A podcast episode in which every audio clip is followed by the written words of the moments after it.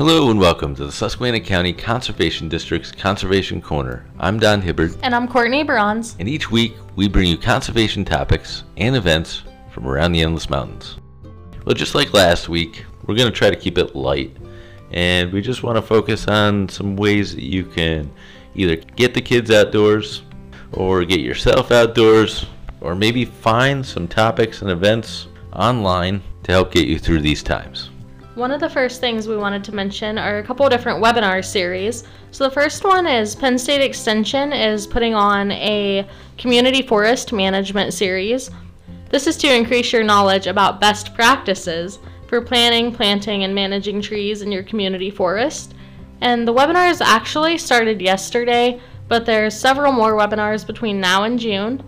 And just to give you an idea, some of the topics include site analysis, planting landscape trees, community tree needs, planting aftercare, and modifying tree planting sites. So the webinars are completely free, and all you need to do is go onto the Penn State Extension website to register, or you can also register through the link that'll be posted on our website. So I just got an email last night from the Nature Conservancy, and they're offering what they're calling the Nature Conservancy Coffee Series. And they encourage you to grab a cup of coffee or tea and join them on Wednesdays at 10 a.m. for a free virtual gathering that focuses on conservation topics related to nature in Pennsylvania and Delaware. The next one is on the 8th of this month.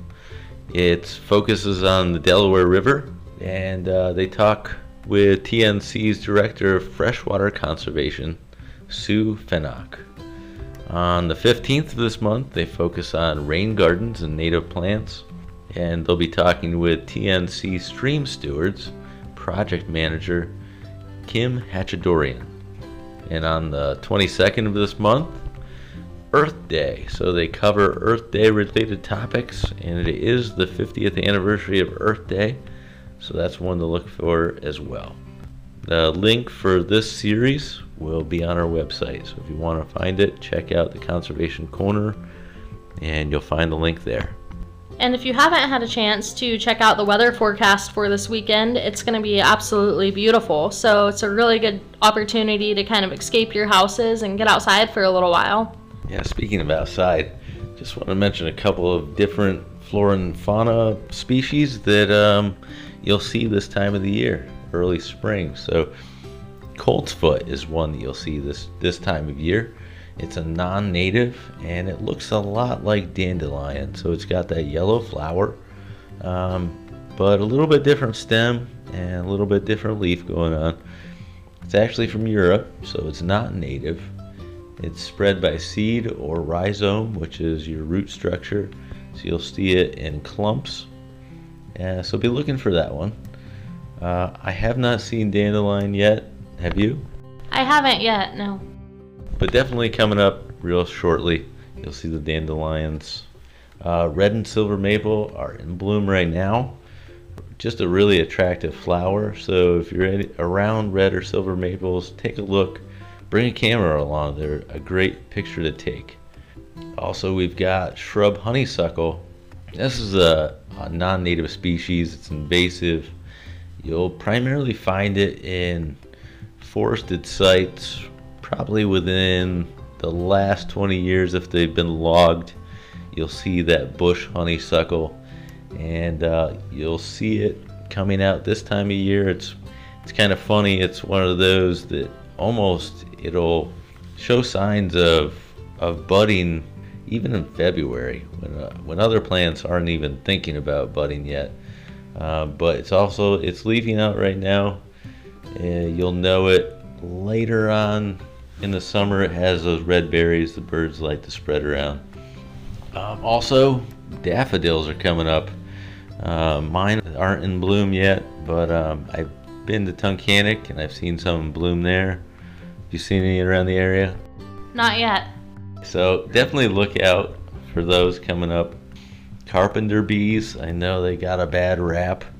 They've been flying around my house on those sunnier days, but they're great pollinators, and if you can stand a hole here or there in your wood, They do pollinate melons and blueberries and tomatoes, so keep a couple around.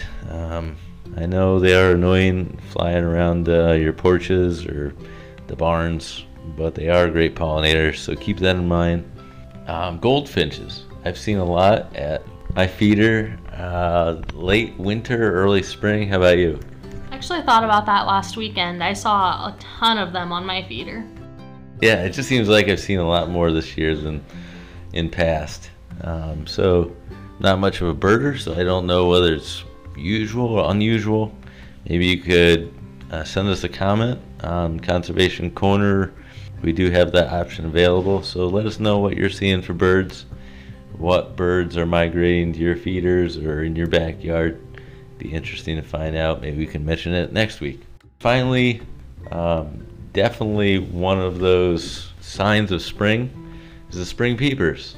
I'm pretty excited every year when I hear them for the first time, and I made note of it. This year it was on the 20th of March, and a coworker and I were out doing an inspection and drove by a swamp and actually heard them right during the day, and I've heard them at night pretty much every night this week. They've been probably a little cold on some nights, but still making the noise, so always fun to hear, always encouraging to hear, because you know spring is here.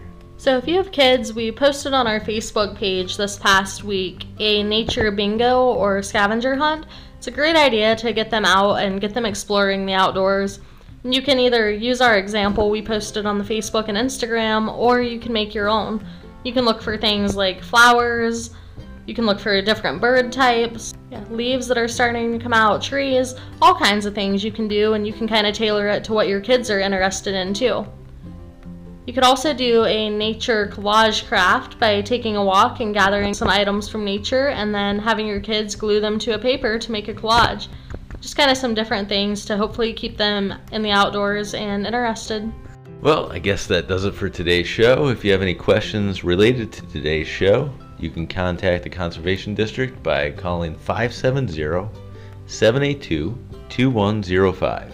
If you missed a portion of today's show, you can go to our website, www.suscondistrict.org, and find our Conservation Corner page with past episodes, links to information about past episodes, and a contact form where you can reach out and ask questions or make comments about the show. You can even suggest ideas for future shows.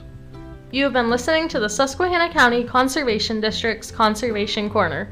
I'm Courtney Bronze. I'm Don Hibbert saying, enjoy the outdoors.